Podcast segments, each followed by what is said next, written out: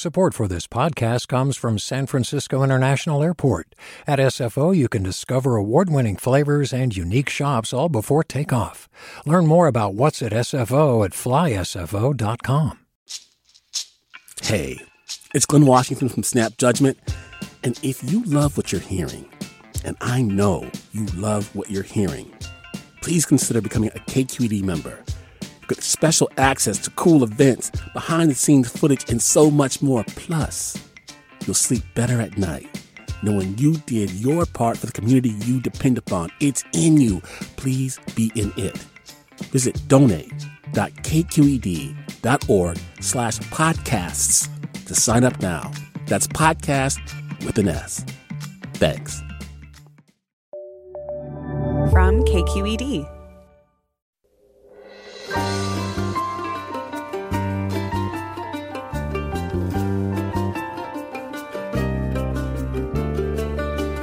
From KQED Public Radio in San Francisco, I'm Mina Kim. Coming up on Forum, some consumers are experiencing sticker shock over products like used cars, meat, lumber. The Consumer Price Index rose by 5% in May compared to a year ago, the sharpest rise since 2008. We'll talk about what's driving the increases and whether they'll be short lived. Then, a new study has found Lyme disease carrying ticks in California's coastal areas, especially in Northern California. How worried should you be as you head to the beach? We learn more next on Forum.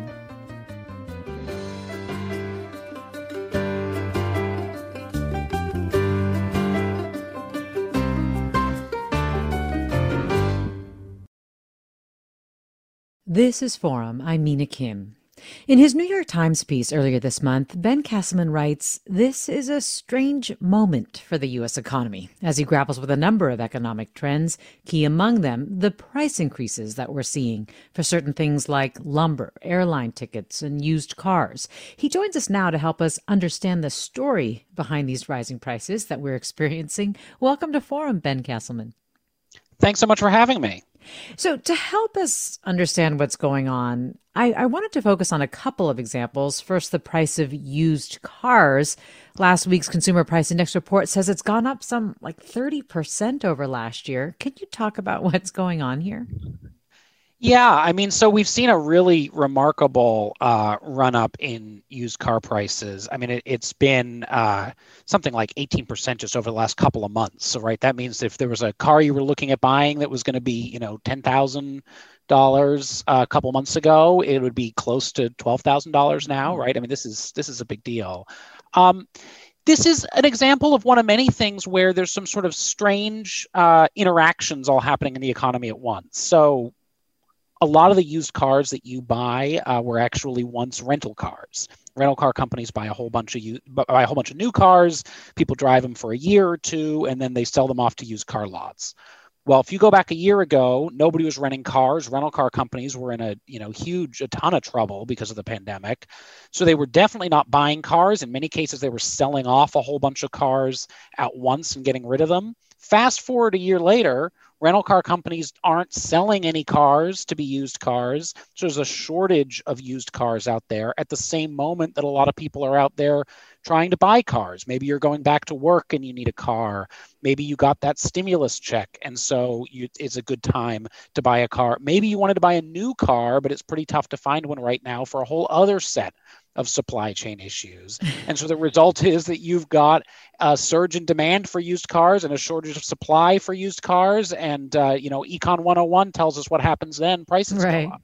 Right. Classic supply not meeting demand here. And then you were mentioning new cars and the semiconductor issues related to that. But basically, we're seeing this sort of mismatch between supply and demand brought on by very unique circumstances of the pandemic and the pandemic waning now. So does that mean that things will start to level off, that things will start to normalize some, Ben Casselman?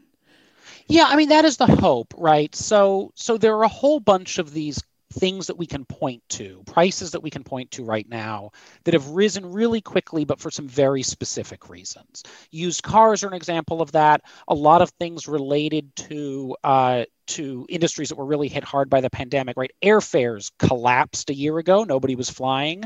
Now airfares are coming back in a big way. Hotel rates, rental car rates. Uh, you know, we're starting to see some of this in restaurant pricing. Um, those are all things where we can point really clearly to a set of explanations for what's going on. And we can say, okay, this is probably just a temporary factor. There's no reason to think airfares are going to keep going up like crazy forever. They're just getting back to some sort of normal. There's no reason to think used car prices will go up another 10% next month, right? They've, they've, you know, rebounded a lot, but that's going to sort things out. And assuming that all of that is correct, and that's what most economists I talk to expect, then yeah, we should start to see this kind of moderate over time. I think there are some concerns about how this could spread more widely through the economy and could start to feed on itself in a way that could become a little bit more problematic. So that's what you look for if you're someone who's trying to decide whether or not these are just transitory issues that will level off or whether it's more of a widespread problem in the economy is just what other what other economic data are also showing problems, are also showing spikes that you sh- wouldn't expect related to the pandemic? Yeah, I mean, so there are a couple of things that we can watch for here. And unfortunately, none of these are easy to discern in real time, right? I mean, the, the real answer here is hold on, wait six months, and let's talk again in the fall and see where we are. Um, but understandably, right, nobody is is too interested in doing that. So yeah, we can look and try to see whether we're seeing these price increases spread more widely in the economy. Is it hitting rent? Is it hitting healthcare? Is it hitting sort of a range of other things that were a little bit less affected in some ways by the pandemic? And then we can watch sort of how people are actually feeling about these things. So this this get sounds a little bit wishy-washy, but inflation is in part about expectation if if I go to the store and I see that prices are up a little bit this week, I might kind of gnash my teeth and, and complain about it, uh, you know, that evening. But I probably deal with it if I go week after week after week and prices are higher and they're higher and they're higher, at some point I'm going to have to go to my boss and say, come on, you've seen what's happening with prices. You got to give me a raise. And a whole bunch of us going to our bosses and saying, give me a raise means now our employers have to raise prices for whatever products they sell. And you get this, this cycle where it feeds on itself and we start to see faster inflation. Mm. There's hmm. not very much evidence for that happening yet, but that is sort of what we're watching for as as sort of we tell a story of how this could conceivably lead to faster inflation down the road. I see. We're talking with Ben Casselman, economics reporter for the New York Times, and I want to invite you, our listeners, to join the conversation. I'm curious if you've noticed whether any products you're used to buying are becoming more expensive. Are you worried about this? Are you worried about inflation? What questions do you have about the economic forces at play right now as the economy gets going again or as the pandemic wanes, you can give us a call. And I should note that we have a different call in number for today.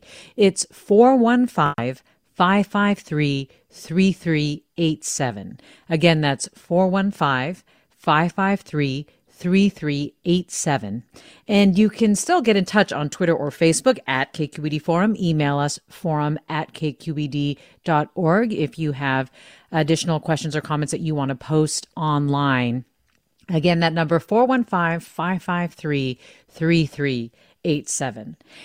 So, Ben Casselman, one thing that appears to be happening is that the cost of lumber or lumber prices are leveling off. First, can you explain what happened with lumber? because I remember speaking with a friend of mine who was trying to put in a fence and they were just shocked a month ago at the quote that they were getting.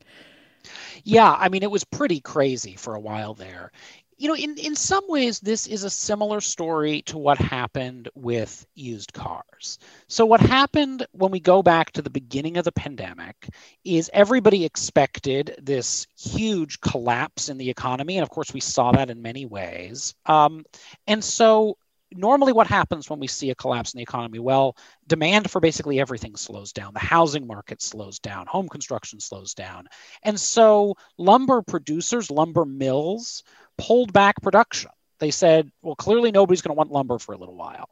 Well, that's not quite what happened in the end, right? We ended up seeing the housing market was really strong last year for a whole bunch of reasons. We saw home construction has actually picked up. A lot of people decided to get out of San Francisco and New York and move to the suburbs for more space while they're working from home. Interest rates were low. People were doing all those home improvement projects while they were home during the pandemic. So lumber demand went up right at a moment when lumber supply again was was low.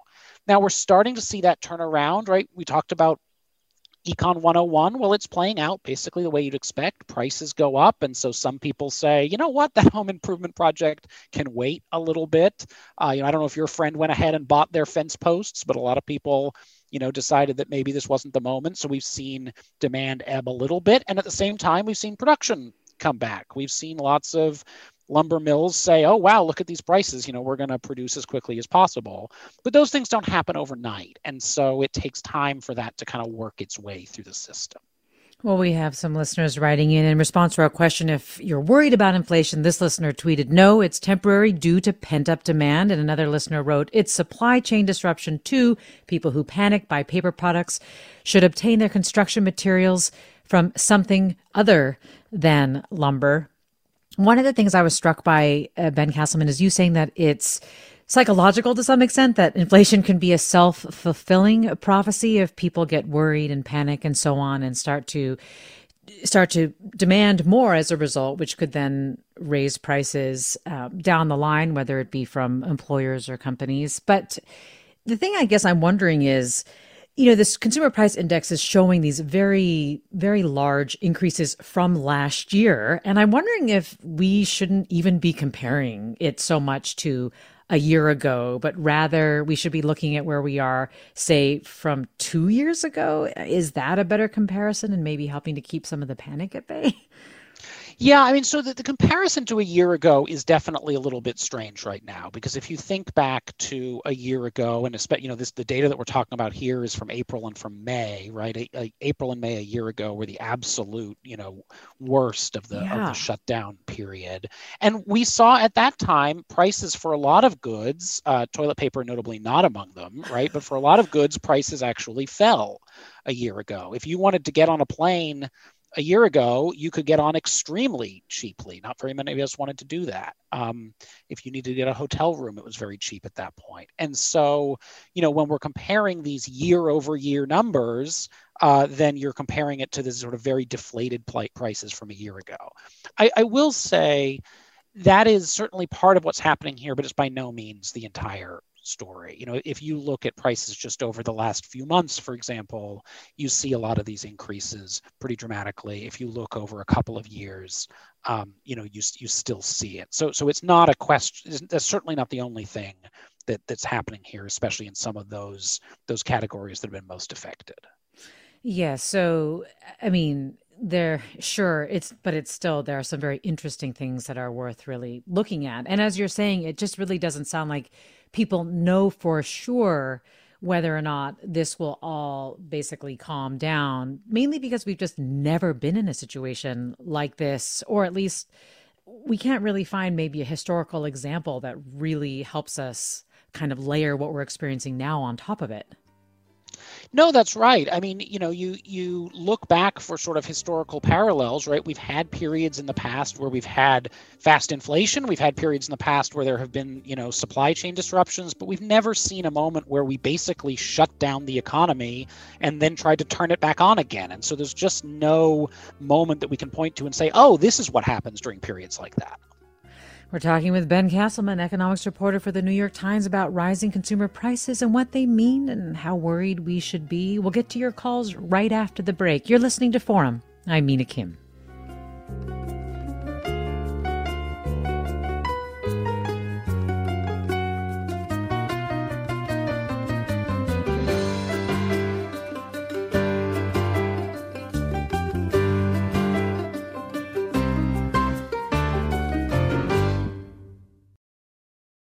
Support for Forum comes from San Francisco Opera. Set 10 years after a school shooting, the critically acclaimed opera Innocence takes us into a complex emotional journey where our understanding of innocence and guilt is constantly upended.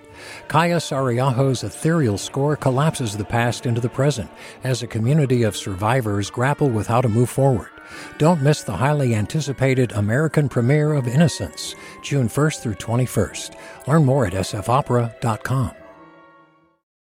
This is Forum. I'm Mina Kim. We're talking about rising consumer prices with Ben Casselman, economics reporter for the New York Times, and asking you, our listeners, if you've noticed whether any products you're used to buying are becoming more expensive. And, and if you have questions about the economic forces that are at play right now, you can call us again at a different call in number for today, which is 415 553 3387. Again, that's 415 553 3387. You can reach us on Twitter or Facebook Facebook at KQED Forum, and you can email us forum at kqed.org. And let me go to Bill in Alameda. Hi, Bill. Yes, good morning. Uh, um, very quickly, I am a practicing uh, uh, microeconomist among also being an essential worker in a hardware store. Hmm. And I would uh, question or at least point out that I think the biggest thing that we've run into that has caused extreme price increases is actually going or having to, uh, uh, shall we say, divert from just in time inventory price control or price change or supply chains to just in case. Uh, and also, that has caused a uh, great deal of difficulty in re- rearranging where things are. Every price in the store has gone up. Uh, no, no ifs, ands, or buts over a course of time, and it's it started off with Trump with his uh, uh, uh what I call sheriff shenanigans in the metal industry and then went into other products as well. Right now, we're seeing it in anything associated with petrochemicals. Hmm. Bill, thanks. Ben Kessel, what do you make of Bill's experience?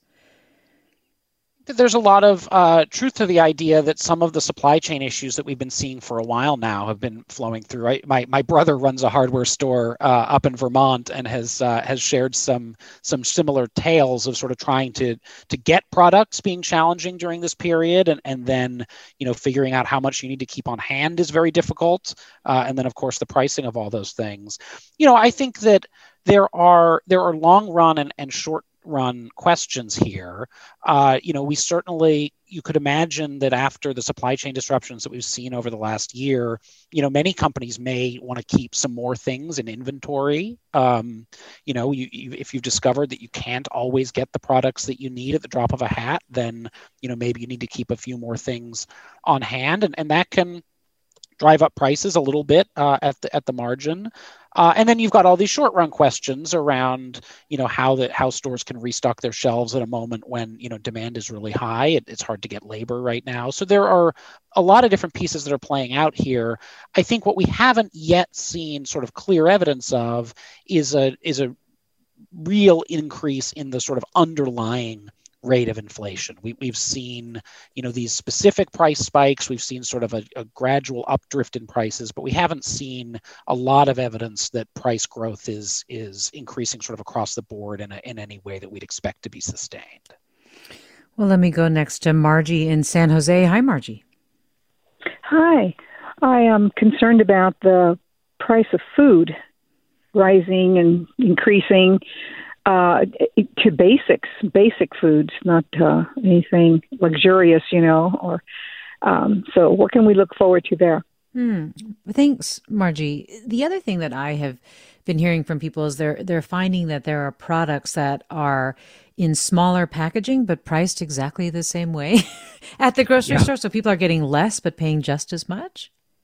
Yeah, I mean this of course is a classic strategy, right? Rather than raise the raise the price, you just, you know, give everybody a little bit less.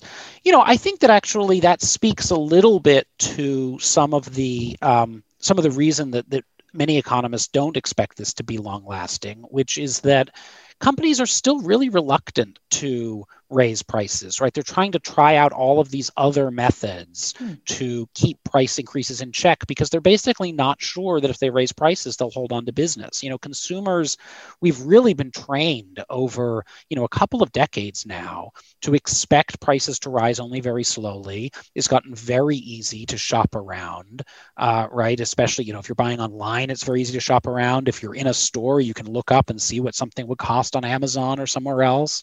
And so, you know, companies are really nervous to to pass on price increases.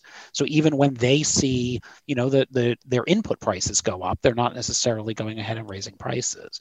But you know, I, I will say something that the caller points out that I think is really important is that even if these things are temporary or even if they're not widespread, that doesn't mean that they're not painful for right. people and you know we can say oh well i don't think that this is going to be a you know long running inflationary problem but if you're trying to you know fill your refrigerator this week you know that can still be really painful. And i, I think it's important not to to lose sight of that. Oh yes. It's not insignificant in any way. Let me go to caller scott in riverside next. Hi scott. Thanks for joining us.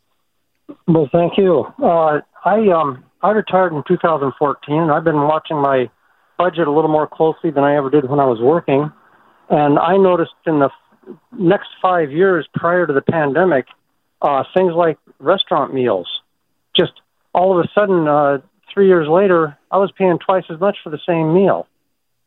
And uh, it was, uh, I, I had this conversation with my financial advisor, you know, and he, he couldn't disagree with me, but he stood to the party line of all financial institutions that uh, we're not really seeing inflation yet. Hmm. But uh, except when I go to buy things. Well, Scott, I think you're raising some interesting points here. One of the things being, what can you tell us, Ben Casselman, about prices on goods or things related to services like at restaurants? What kinds of changes are we seeing there that people are watching closely? You know, I think a lot of us are expecting um, restaurant prices to increase pretty significantly right now, right? There are a ton of people who are now uh, willing and feeling safe eating out again uh, for the first time in quite a while. Uh, and we hear a lot from restaurants about the difficulties that they're having finding uh, workers right now. And so, in many cases, they're they're raising pay, and, and so you would think that would increase prices as well. You know, we haven't actually seen all that much evidence of that yet. We, we've seen restaurant prices come up a little bit, but not in the kind of way that we, we've seen, you know, say hotels or airfare. Um, you know, I think it is it's tricky in general here. There are certain prices that we are all extremely aware of, right? I mean, the classic case of this is gas prices, right? If you, you know you drive down the highway every day and you see gas prices posted, and you're extremely aware of you know whether the price of gas goes up by a couple of pennies. You know restaurant meals are an example too right? You're very conscious of signing that check. And if you know that a check that used to be $40 is now you know $45 that's something that you you know very much notice. There are a lot of other prices that you know we don't pay as frequently and so maybe a little bit less aware of or they don't adjust as quickly.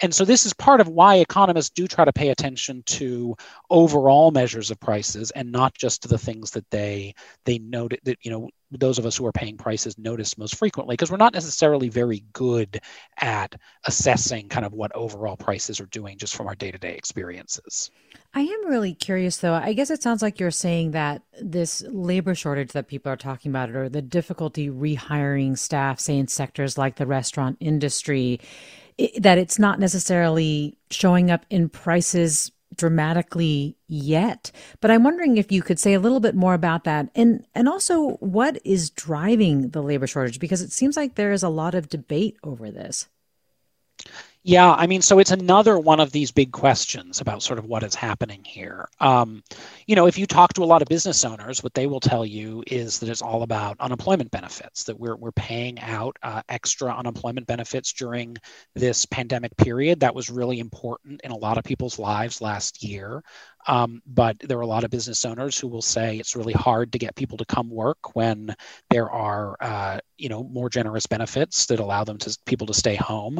There are a lot of other things that people can point to as well. Uh, right, childcare is still a big issue for a lot of people.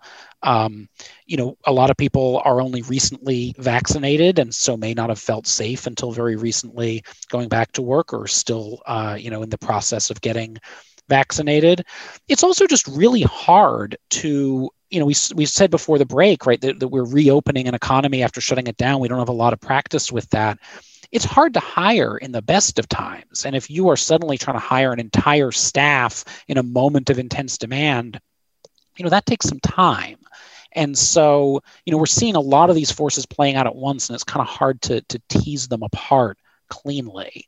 I think you know, we are seeing some evidence that wages are rising, particularly for workers kind of further down the earnings spectrum.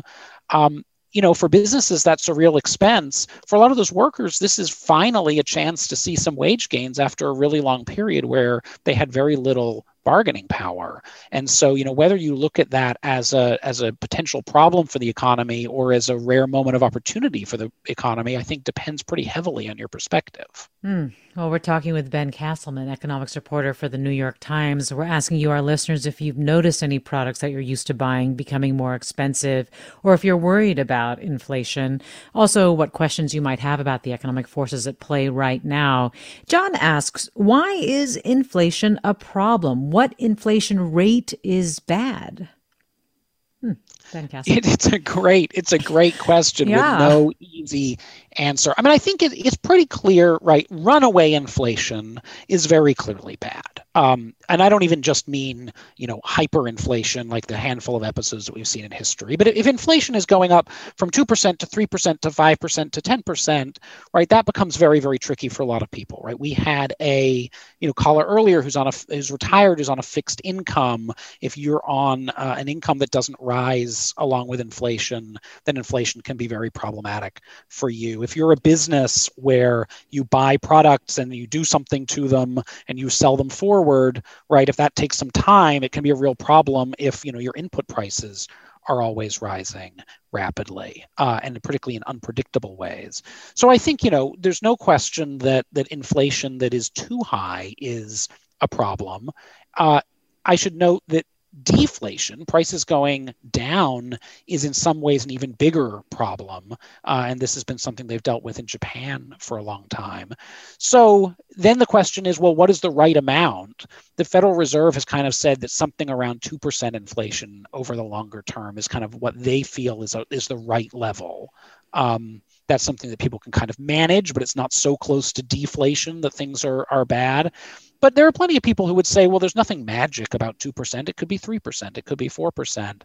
I think the concern that, that a lot of economists want to avoid is people having no idea, right? That you want sort of a, a level that people get comfortable with, that they can expect, that having some predictability is really important. I guess this is a good time to just remind us what do regulators, what tools do they have to temper inflation, and, and what are they saying right now about this situation? Yeah, so and we normally think of inflation as something that the Federal Reserve is responsible for dealing with. And the, the Federal Reserve's classic tool is to raise interest rates, that if it becomes more expensive to borrow money, uh, that fewer people will, will borrow, there's less money in the economy, and that that eventually uh, pulls back inflation. And the Fed has a pretty clear documented history of being able to deal with this. You know, we had really high inflation in the 1970s, and the Fed finally said, enough of this. Under Paul Volcker, they raised interest rates through the roof. Anybody who was buying a house in the uh, early 1980s has sort of permanently scarred, I think, by this experience. But it succeeded. They, they kind of they they so-called broke the back of inflation, and the expectation is that if the Fed needed to do that again, that they could. But that came at a significant cost to the economy. You know, the the White House recently has been talking a lot about trying to deal with inflation in these specific areas that we're talking about in a more fine tuned way. So, is there a way to increase lumber supplies to deal with lumber inflation? Is there a way to deal with, uh, you know, to make sure that there are enough cars out there so that we can we don't have you know crazy runaway price growth in used cars, rather than just these sort of general tools um, that that we're used to with the Federal Reserve. And do you feel like that's smart? I, I think it's pretty untested territory. Uh, mm. You know, we haven't for a long time seen, uh, you know, many cases where, at least in the U.S., where the government has kind of tried to tinker with things at that level. Um, it'll be really interesting to see whether it, it works in this case. What should we make of the market reaction to the inflation data we're seeing? My understanding is that they didn't seem, investors didn't seem to be panicking. At least there weren't signs of that as of last Friday. no, very much so. You know, it's an interesting case where we're seeing a lot of talk in the in the media. Obviously, our conversation right now is an example of this. A lot of talk about inflation, a lot of headlines about inflation.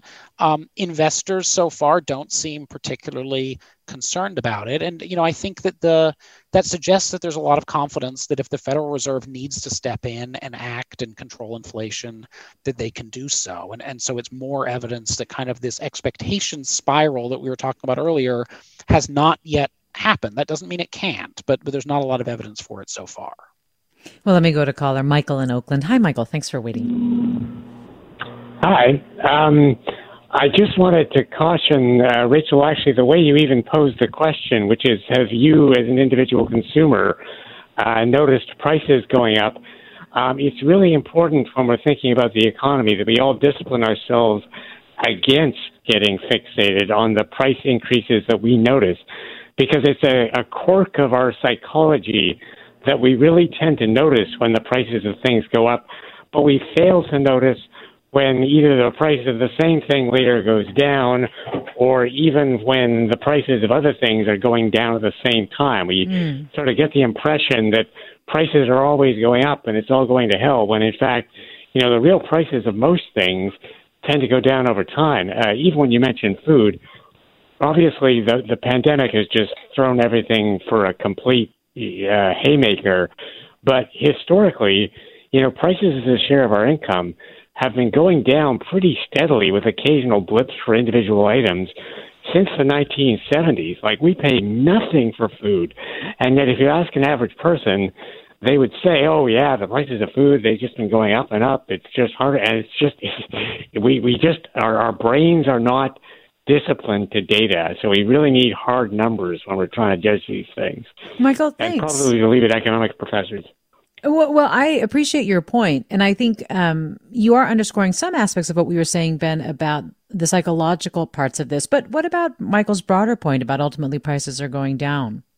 Yeah, I mean, look, I, I think that there. I think the caller is exactly right that that we aren't very good at estimating these kinds of things ourselves, and and you don't tend to notice the things where prices go down. Um, you know, if you've bought a TV recently, right? A TV is, you know, dramatically better than one you would have bought 10 years ago. And, and probably the actual dollar figure you pay is, if anything, less than it would have been back then. But you don't buy TVs very often, right? Compared to how often you buy you buy gas. And so you don't tend to to notice it you know, I think it's worth remembering that the the challenge that we've had on inflation for the last, you know, 10, 20 years has been that inflation has been lower mm-hmm. than the Fed, for example, wants to see. You know, I mentioned that 2% target. We've consistently missed that to the downside. Now that sounds like no big deal, right? Great. I don't see these these higher prices, but that that suggests an economy that was not really pumping on all cylinders. And there are a lot of reasons from demographics to globalization to technology to expect there to be kind of a lid on inflation. A lot of forces sort of pushing inflation down right now. And, uh, you know, it's possible that we'll see some turnaround where we see prices go higher, but but we haven't seen much evidence for that yet, and, th- and there's a lot of reason to be suspicious of it.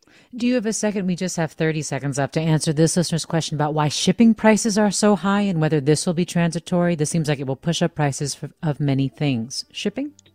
Yeah, I mean, again, we've sort of seen a lot of pandemic-related disruptions, and we all remember, of course, the, the Suez uh, Canal crisis that we saw recently. Yes. Um, and you know, it was worth keeping keeping in mind the pandemic has eased a lot in the U.S., but it's still very much uh, in force in much of the world, and, and that's going to affect products uh, in a lot of different places. That's a really important point. Well, Ben Casselman, really appreciate having your insights on today. Thanks so much. Thank you so much for having me. I really appreciate it. Ben Casselman, economics reporter for the New York Times. We've been talking about rising consumer prices and how worried we should be. Uh, I guess in that same vein, we'll be talking next segment about ticks. We're seeing some more Lyme disease carrying ticks in California. So we'll talk more about that after the break. I'm Mina Kim. Support for Forum comes from San Francisco Opera. Set 10 years after a school shooting, the critically acclaimed opera Innocence takes us into a complex emotional journey where our understanding of innocence and guilt is constantly upended. Kaija Saariaho's ethereal score collapses the past into the present as a community of survivors grapple with how to move forward. Don't miss the highly anticipated American premiere of Innocence, June 1st through 21st. Learn more at sfopera.com. We've all got those parts of our house where the internet just won't go. Well, if you had wall to wall Wi Fi from Xfinity, you could worry less about dead spots. Because with wall to wall Wi Fi from Xfinity, you get fast speeds, reliable connection in every room, and power for all of your devices, even when everyone's online. That's wall to wall Wi Fi only with Xfinity. Restrictions apply, not available in all areas, actual speeds vary all over the country. We need to improve reading in Wisconsin. Schools are changing the way they teach reading. I'm calling for a renewed focus on literacy. We have gotten this wrong in New York and all across the nation. And it's happening because of a podcast. I think your podcast has changed my life. And I'm going to share this podcast with everyone I meet. Sold a Story investigates how teaching kids to read went wrong. New episodes of Sold a Story are available now.